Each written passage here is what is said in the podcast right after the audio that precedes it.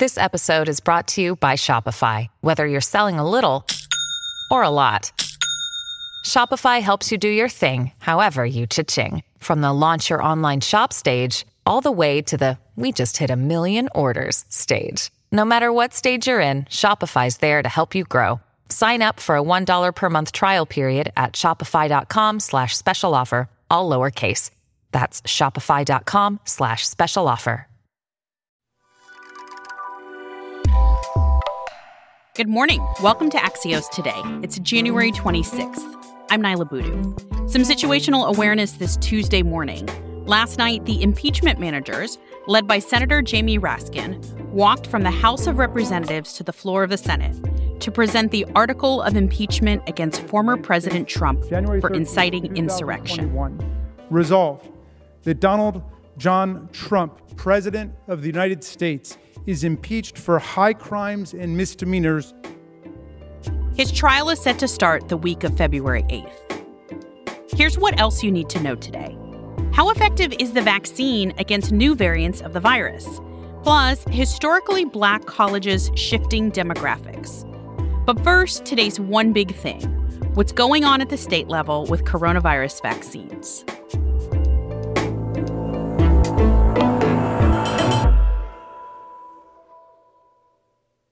The Biden administration has a goal of 100 million coronavirus vaccinations in the first 100 days.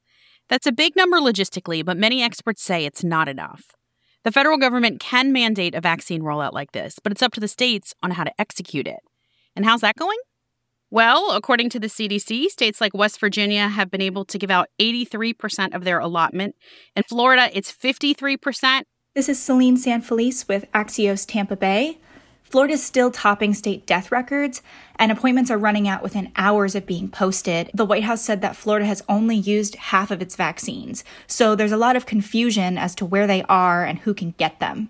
And in Minnesota, just 47%. This is Torey Van Oot with Axios Twin Cities. Here in Minnesota, there's way more demand right now than there is available supply, and that's led to issues with communication, issues with distribution, issues with booking appointments.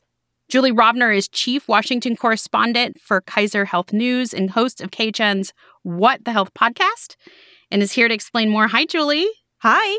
So, West Virginia is doing the best, but even states that are doing well are having problems. Can you give us a sense of what, for example, West Virginia is facing? Well, West Virginia is running out of vaccine, obviously, if they've used up 83%. What we're seeing in a lot of states is that what they're expecting to get is not what they're getting. They're having trouble figuring out what they're going to have for the weeks to come. Can you explain what the relationship is between the federal government and states when it comes to vaccine rollout? The United States public health system is largely local. Generally, it's your county health department that does these things. It's responsible for the last mile, if you will. And from county to county, things vary widely. And it's reinventing the wheel thousands of times for every county in the United States. So, to your mind, how should people be thinking about this? Well, the problem is it's still really confusing, and that's someplace that the federal government really could help. The CDC gives out guidelines, but then you get different rules from the states and sometimes different rules from the counties. And so I think it's almost the most difficult part is figuring out when it's your turn and where to go. And that's something that the administration is vowing to help with, but that's not going to be an easy job. I don't know if communication was a problem in the Trump administration between states and the federal government. Do you feel like that's changing now? I feel like communication has always been a big issue, but obviously the Trump administration did its very best to play this all down. And when it came to the vaccines, I think they thought their job was to get the vaccine developed and approved by the FDA, which they did. And they said from the beginning that, well, states should decide how they want to distribute it. And I think the Trump administration just never really put enough of a priority on that last mile or really that last six inches. And that's where obviously the effort needs to be expended now.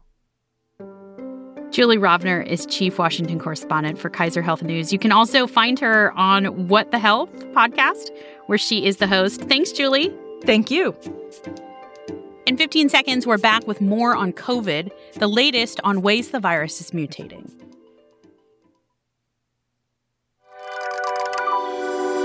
Welcome back to Axios today.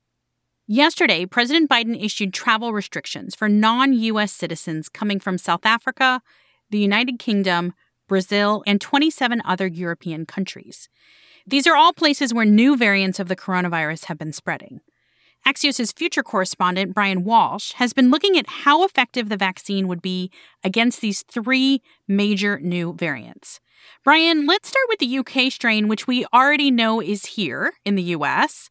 What do we know about that strain? What seems to be the case is that this is a more transmissible version of the virus. And there is some preliminary evidence coming out of the UK that it might be deadlier as well. At this point, it seems as if the vaccines will still be effective against the UK strain. That's what scientists have said so far. And they know that by looking at how the mutations have shifted the virus, try to match up to how the vaccine acts to prevent infection. And what they seem to think is that it shouldn't have a major effect on the effectiveness of the vaccine. The other variant that we've also seen in England was first identified in South Africa. What can you tell us about that one? This one also seems somewhat more transmissible as well. There's an issue here where this one may reduce vaccine effectiveness somewhat. And then the last strain you've been looking at is from Brazil, which unfortunately, yesterday we also learned has been detected in the US and Minnesota. That strain is not good when it comes to thinking about how it responds to the vaccine. The Brazilian variant is pretty worrying because this one actually does seem to have more effectiveness when it comes to escaping the vaccine. And one thing that really caught my attention is that there's a city in the Amazon in Brazil called Manaus that had just a terrible outbreak back in the spring. That city has been hit with another wave of a really serious outbreak. And that may indicate that you can get more reinfections with this new variant, which is really becoming dominant within Brazil. So, again, that's another sign that it's not just one still target that you're trying to conquer here with the coronavirus. It's constantly moving, and we're going to need to adjust as well. Some people might be listening to this and think if we're not sure if the vaccines work against these new variants, should we bother taking it? Well, as far as we know, it still does work. So that's something important to keep in mind. And also, you know, there's still the original strain out there, which we know these vaccines are very effective against. Nothing here about these new variants indicates that if you're on the fence, that you shouldn't get a vaccination. If anything, I would really hope this really convinces people that they absolutely have to get a vaccine now if they can. Bryan Walsh writes the Axios Future newsletter. Vice President Kamala Harris is the first graduate of a historically black college or university to enter the White House. This is putting a spotlight on HBCUs when their student enrollment is also evolving.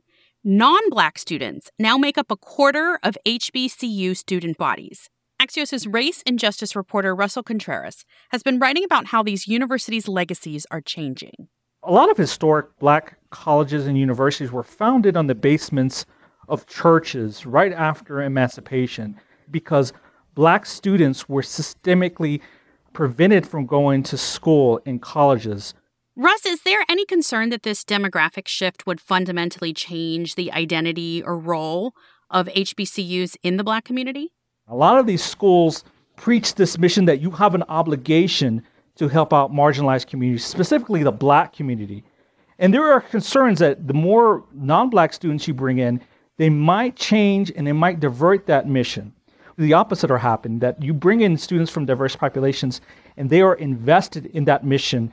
For example, when you go to Texas Southern's law school, you find that 25% of its students are Hispanic a lot of those students become lawyers and judges, and they advocate on positions around people of color. These graduates of HBCUs, whether they're Latino, Asian American, or Black, serve as a bridge and are building new coalitions to define civic life. Russell Contreras is Axios' race and justice reporter. Thanks, Russ. Thank you.